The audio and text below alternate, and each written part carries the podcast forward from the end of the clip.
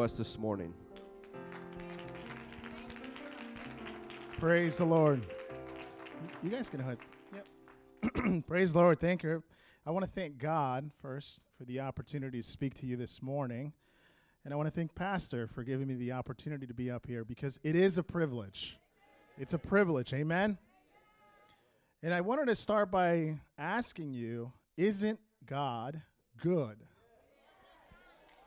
Isn't God good? Amen.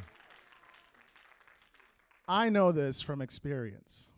I'm sure you do as well. And I'd like to give a brief, uh, obviously, notice uh, our daughter, Evelyn. She's doing good. She's healthy. She's weighing nine pounds, eight ounces. Amen. And that's why I say it isn't God good? Amen. I want to start this morning. Uh, you can have you may be seated. Probably starting different than most, right? An attorney, David Gibbs, tells a story about a time he was doing a lawsuit in Alaska. They were out in the Aleutian Islands and were headed back to Anchorage. And on this day, he was taking a flight back home. A pastor approached him and asked him, Hey, I flew here in a small plane. Uh, you can take a ride with me and save your money. You don't have to spend money on a ticket. And with a lot of nervousness, with a lot of hesitation, uh, David Gibbs accepted him and his other lawyer friend. And uh, they went to the, to the plane, they went on the tarmac, they saw the airplane, a small airplane, probably a Cessna or a Piper. And uh, David Gibbs tells this story that he noticed the plane was shiny, so that was good. It was a newer plane. And uh, they got in the airplane, they did all the checks, and um, the pastor started the engine, started down the runway, and David Gibbs tells him, Have you prayed before taking off? And the pastor says, No. He says, Well, we oughta. You know, let's pray. And I think he prayed for eight minutes. It was the longest prayer on a tarmac David Gibbs has had. And everything was fine. They took off. They started their first ascend, their first climb, and everything was going great. But all of a sudden, as they were taking off, they left Anchorage area.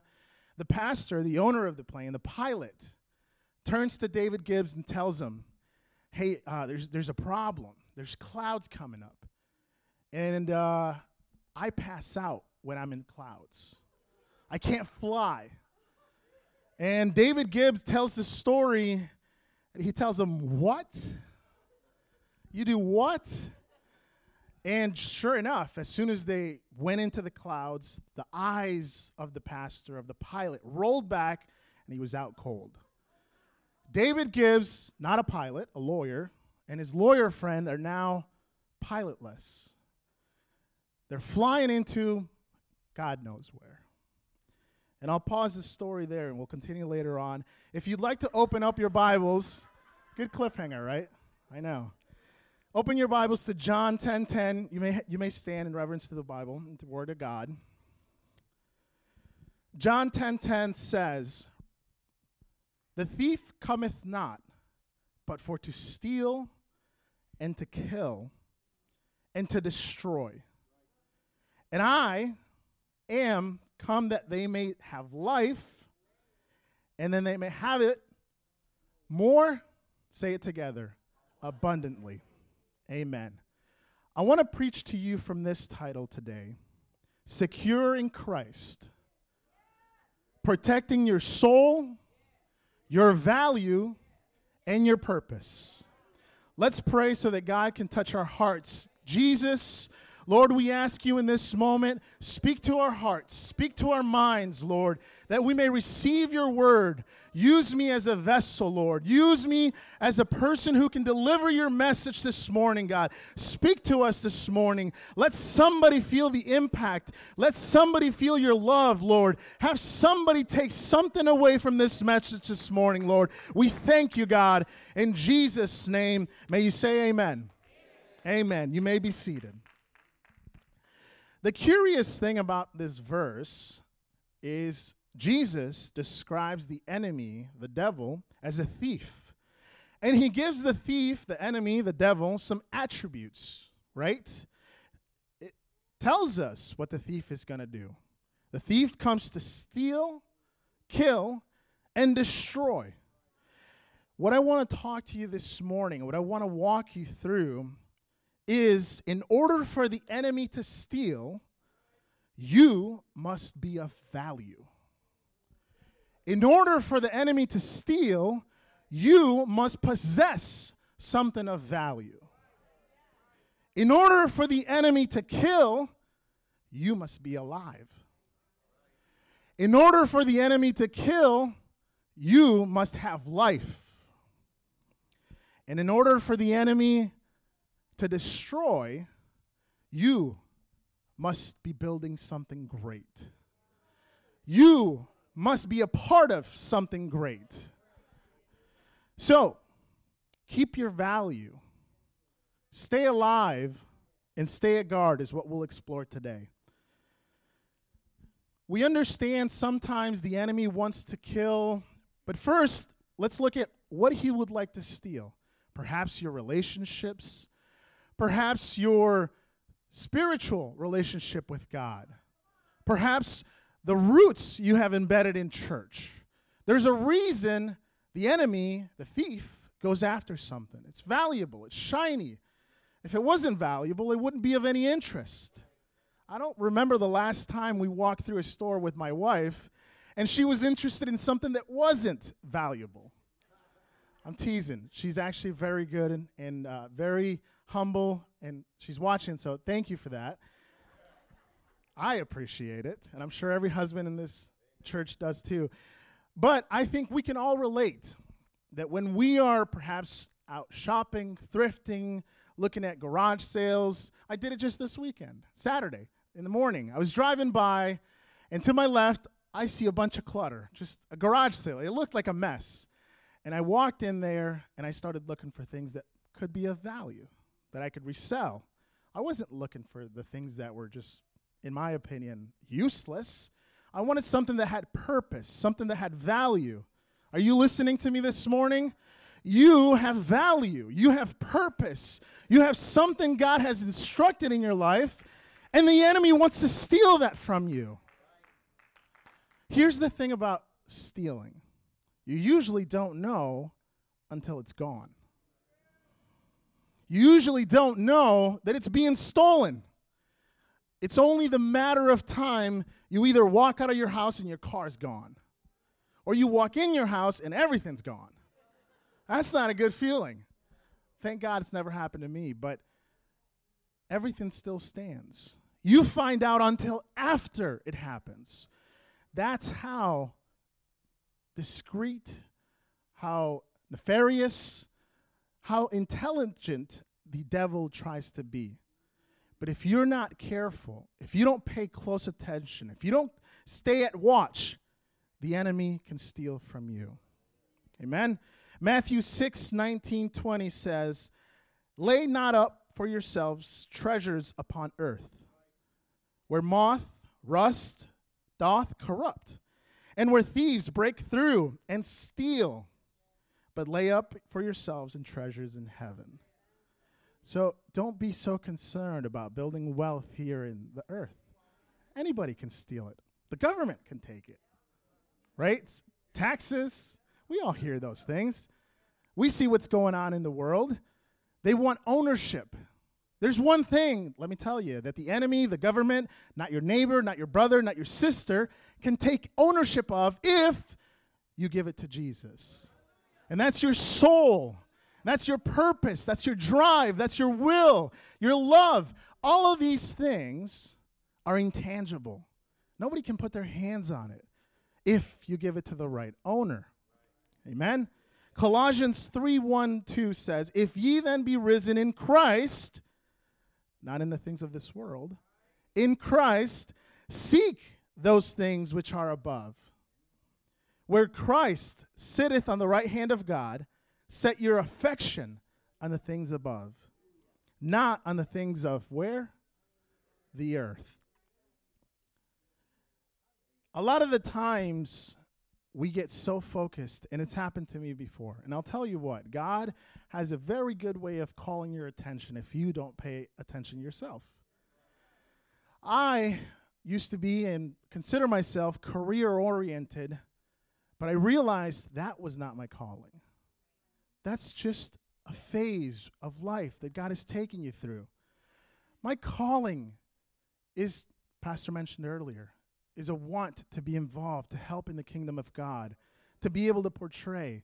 When those things align, when you align with God and your purpose, doors are opened. Things happen. They're, you can't explain them, but they do. 1 Peter 5 8 says, and here's what's important when you don't want someone to steal something, you have to be alert. You have to know that you have something valuable.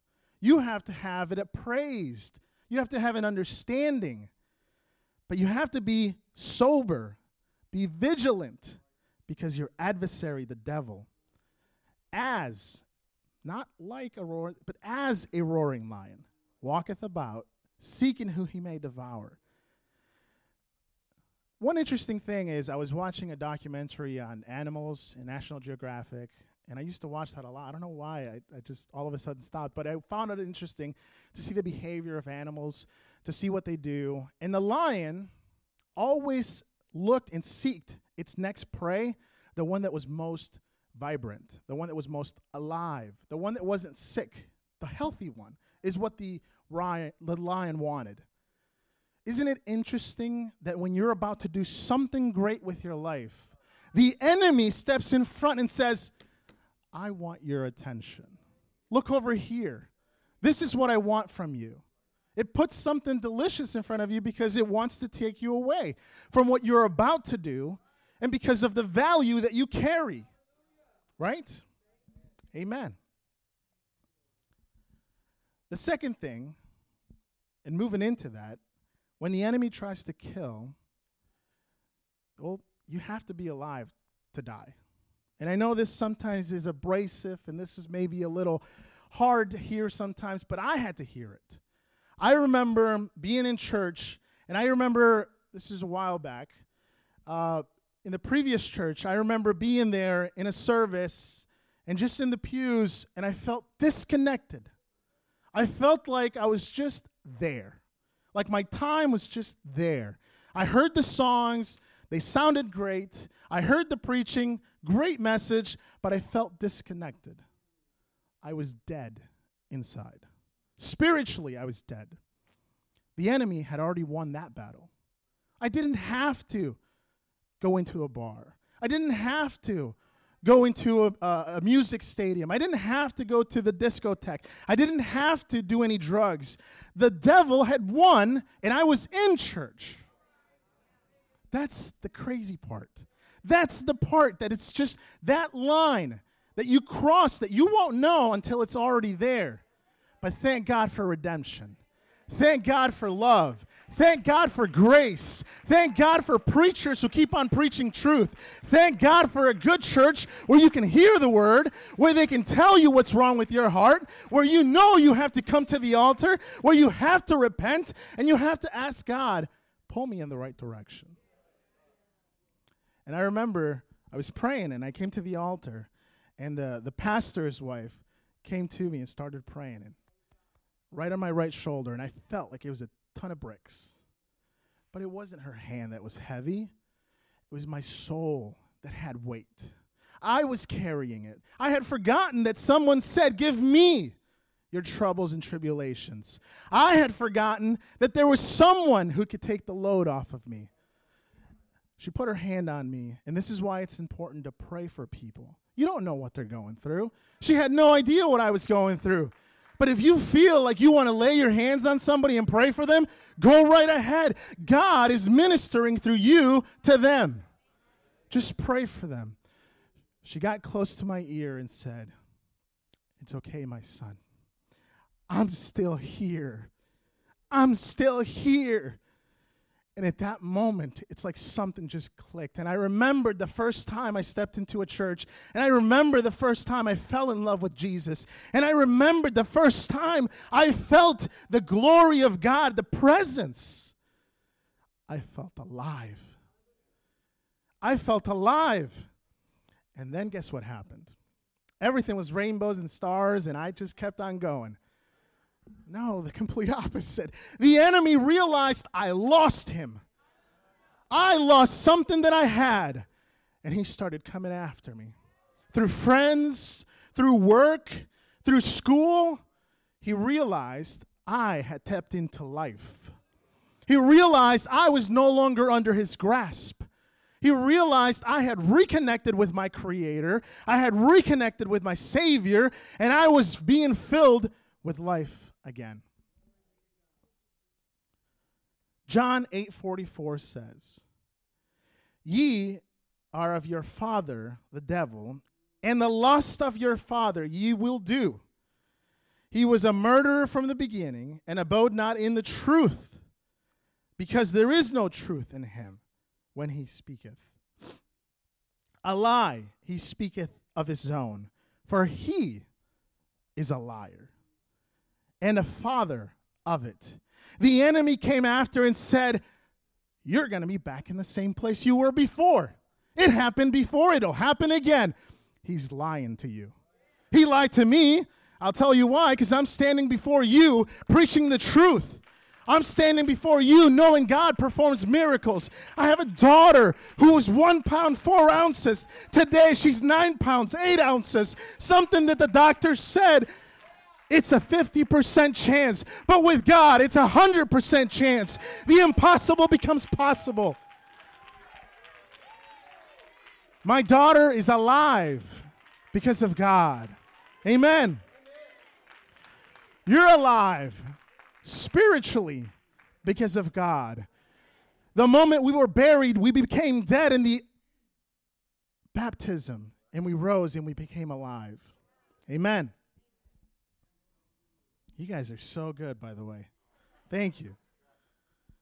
Romans 6:23 King James says, "For wages of sin is death, but the gift of God is eternal life through, say, Jesus Christ, our Lord.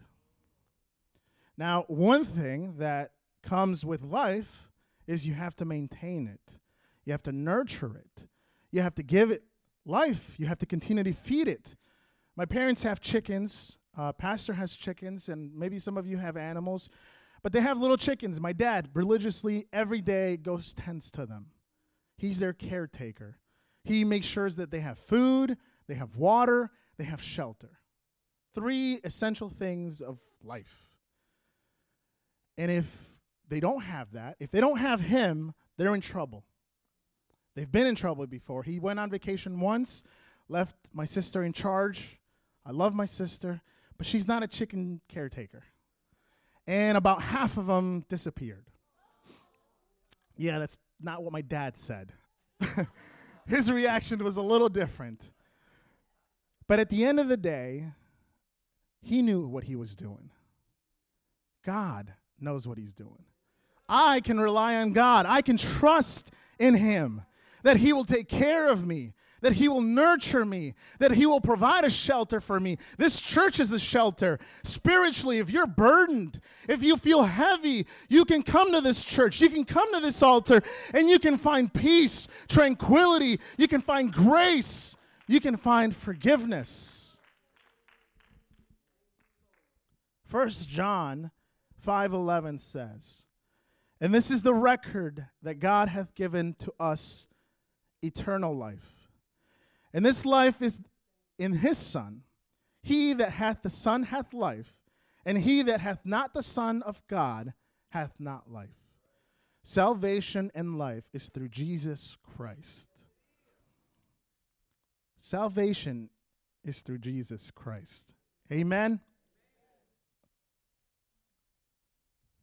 Wow, time flies. I'm not done yet. Don't get excited. The enemy seeks, what was the third thing I talked earlier? Steal, kill, destroy. The enemy seeks to destroy, but in order for the enemy to destroy, we must have something built. Can't destroy it if you don't have it built. Can't destroy it if you're not going to build something. We see all the construction going around in Colonial. It's never ending, it's always under construction. But it's under construction. It's being built. There is a progress in play. I'm sure if you ask the city manager, he would tell you when they plan to finish it. He may push it down the road, but they still plan on finishing it. I am under construction. My soul is under construction. My habits, my behavior, my mindset is under construction. I allow God to continue to edify me. I allow Him to continue to mold me. I am on the potter's wheel. The problem's going to be when you fall off of that wheel and you don't have anybody to mold you.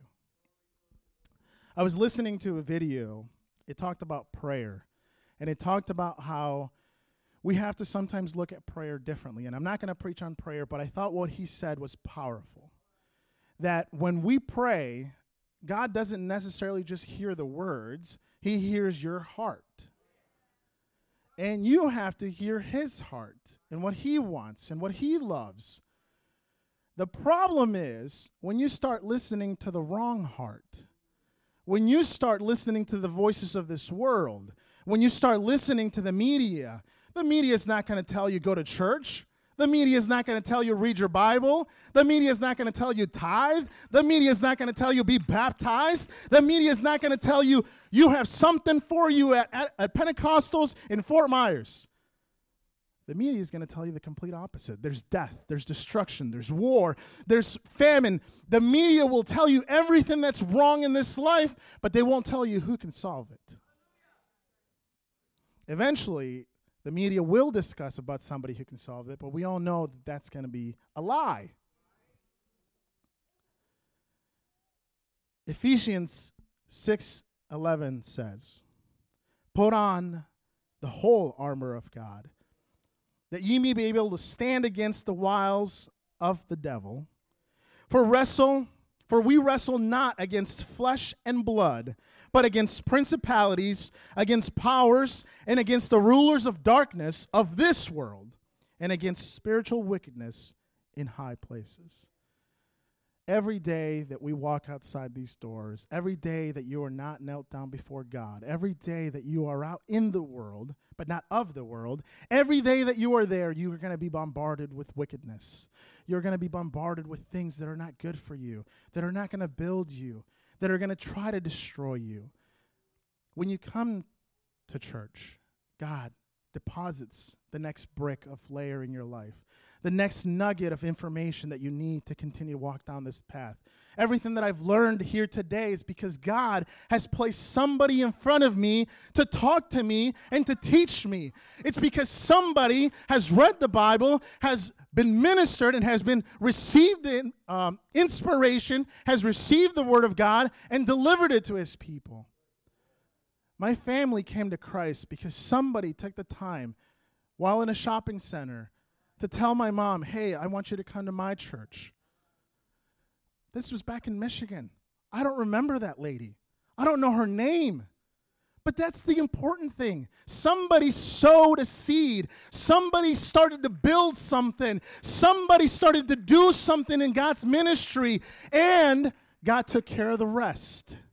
God brought my mom, my dad, my sister, my brother, my older brother, now all my nephews. My nephew, two months ago, received the Holy Ghost in church. He was baptized in Jesus' name. My niece received the Holy Ghost, was baptized in Jesus' name. Now I have the privilege to witness one day because I know it's coming. My daughters will receive the Holy Ghost. They'll be baptized in Jesus' name.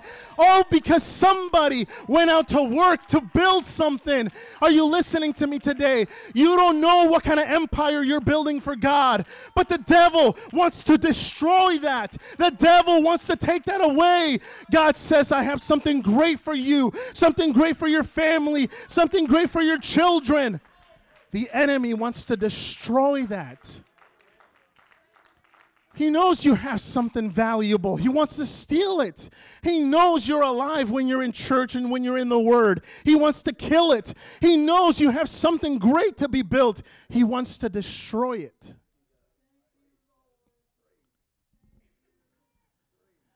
James 4 7 through 8 says, Submit yourselves therefore to God, resist the devil, and he will flee from you.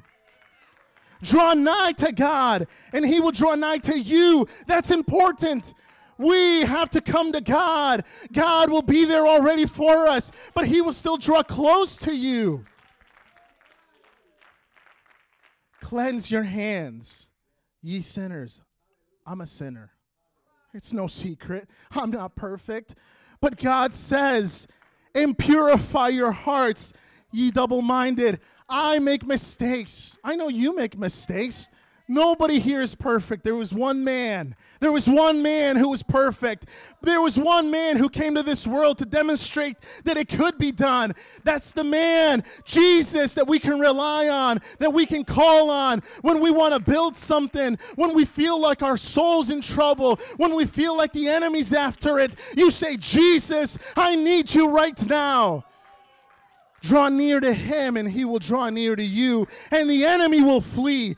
It's in His Word. Why do we doubt it? It's in His Word. We don't have to rewrite it, we don't have to turn it a hundred different times to get a different understanding from it. The devil will run away if God comes. Simple as that. It's amazing.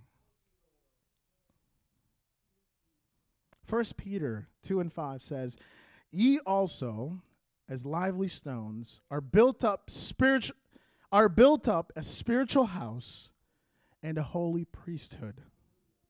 We learned about priesthood at General Men's Conference. Uh, I, I know some of us were there. And they talked about being a priesthood of your family, as a father, as a man of the house, protecting, protecting your children. Just as God protect us, protects us, we watch over them. They don't know what we do to protect them. My daughters don't know. Sometimes they don't know everything that I do for them to make sure they have a good household, to make sure they get to church. I know. They don't know. It's the same thing. You don't know what God's doing around you to protect you, to protect your soul. How valuable you are. Sometimes we forget how valuable we are we sell out for cheap things. I'm sorry, I've sold out for cheap things before, but it's momentary. It passes. Then you feel guilt. Then you feel, oh. and then the enemy uses that against you. Right? Do you see the progression? Do you see that everything is stacked against you if you don't call on God, if you don't call on Jesus? You can't win without Jesus. Amen?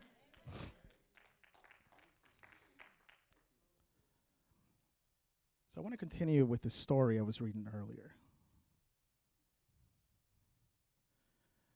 Do you guys remember where we left off? He was passed out, cold, pilotless plane. Uh, Emil and I would probably have wanted an occasion like that where we could get a hold of the controls and land the plane. we say that now, but when we're up there, we'd probably feel the same thing David David Gibbs felt. Immediately, David Gibbs and his lawyer friend started to freak out, sweating bullets, probably like I am right now. They didn't fly, have never flown a plane. They didn't know about flying planes. They know about law. That's what is their expertise. They saw that there was a radio there, and they clicked on the radio and they started clicking on and saying, "Hello, hello, is anybody there? Hello." After several attempts, a cargo plane that was flying out of Anchorage reached out to them and says, Don't you have radio etiquette? No, we're not the pilot. We don't have a pilot. We're in distress. We have nobody to fly the plane. You mean to tell us you don't have anybody to fly you? No. Let me circle around you so I don't lose your range. Let me circle around you so I can keep within reach. And let me get a hold of somebody who can guide you back home. The tower in Anchorage, five minutes later, reach them. This is the voice of Anchorage saying, I understand you don't have a pilot. I understand you're in distress. Can you hear me? Yes, we can hear you. Okay, let me find you because you won't be able to find me. Let me look for you because you don't know where I am. After several minutes, the tower was able to identify them on the radar. The voice told them, this is very crucial. I need you to listen and do exactly as I say if you want to come home. You don't know where you are, but I know where you are now. I can guide you home. Just listen to my voice. There's a lot of storms between you and Anchorage, and it's going to be a bumpy ride. Buckle in. Just listen to my voice. I'll guide you home. David Gibbs commented in the story and he said, I didn't question the voice. I knew, he knew what he was talking about. All I said is, Yes, sir. What do you need me to do? He told them, I need you to make this heading, make this adjustment. You're going to be going through clouds. Had you not made the heading, had I not gotten a hold of you in time, you would have crashed into a mountain that was only four miles ahead of you. You would have perished. You would have died. I'm glad you got a hold of me. As they continued to, musicians can come. As they continued into the path, probably for three or four minutes, the voice came back and said, Okay, you're well within path. You're coming in. Keep on listening to me. And then I'm going to clear the skies. No more planes are going to be around you. The airport's going to be ready for you to come in. It's still cloudy. Still can't see anything. Still storms. Airplanes, other people that were in the air started to tell the uh, David Gibbs and his friend, "Hang in there, man. Hang in there. Listen to the voice. Continue to hang in there. They'll bring you home. Just hang in there. We're praying for you." As they approached the airport, this is the most crucial part. Easy is taking off, landing is the hard part. Getting home is the hard part. ATC, the tower, told them, okay, you're not going to be able to see anything because of the low altitude clearance, because of the clouds and everything you see. But what I want you to look for is down in the runway, as you're approaching, as you're descending, you're going to see lights. These lights are in the shape of a cross. You'll be able to see the lights, it'll be apparent to you, but you have to get closer. You won't see them from where you're at. And they're coming in closer, and they begin to see the lights. And it highlights to them where the runway is. And they bring the airplane down, they listen to the instructions, and David Gibbs says he landed the plane seven times, bounced his way to the tarmac. He did a great job. They parked the airplane and the voice started to crack. Thank you for listening to me. I see them crash and burn all the time because they don't listen to me. They start hearing to their own thoughts. They start hearing to their own feelings. They start listening to other things that their friends are telling them in the airplane, and they crash and burn all the time. But you listened to me. Church, we have to listen to God's voice. We have to listen to his voice. David Gibbs went to a hotel with his friend that night to rest it off. And at 4 a.m., he heard a knock on the door, opened the door, and in front of him, a gentleman says, You made it home. David Gibbs says, You're the voice. There will be a time where you and I are before God, and we'll hear his voice because we listened to him. We didn't question him. We listened and obeyed. We listened and were guided. We listened and were navigated through a storm of world. This world is a storm. We're not of here. We're passing by. You can stand with me tonight.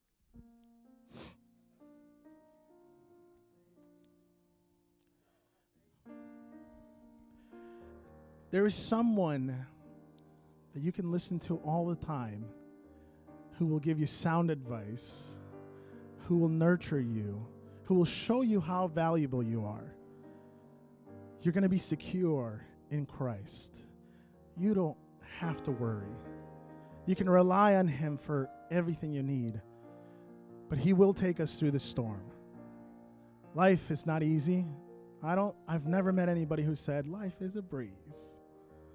It's difficult. Being a Christian is difficult. Now more than before. But Jesus shows us it can be done. Amen. So, if I want to ask you something to take away this morning, I want you to know and I want to encourage you and encourage your friend, encourage anybody else to keep your value by keeping in Christ.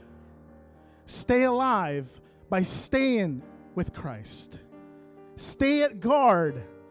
Protect what God wants to build with you by allowing God to guard you in his arms. Amen. As the worship team praises, I want to thank God for this word because he spoke to my heart. And I know somebody felt something this morning today. I want to continue to listen to God's voice. I feel secure in Christ. I feel comfort in Christ. I feel edified in Christ. Amen. Thank you, Jesus. As the worship wraps up, we're going to go into prayer into our second service. Amen. Hallelujah, hallelujah. The Lord is my shepherd. He goes before me. He goes before me. Defender behind me. Defender behind me I won't fear. I won't fear. I won't fear. I'm filled with anointing. I'm filled with anointing. My cup is overflowing. My cup's overflowing. No weapon can harm me. No weapon. No weapon can harm me. Oh, say I won't I walk.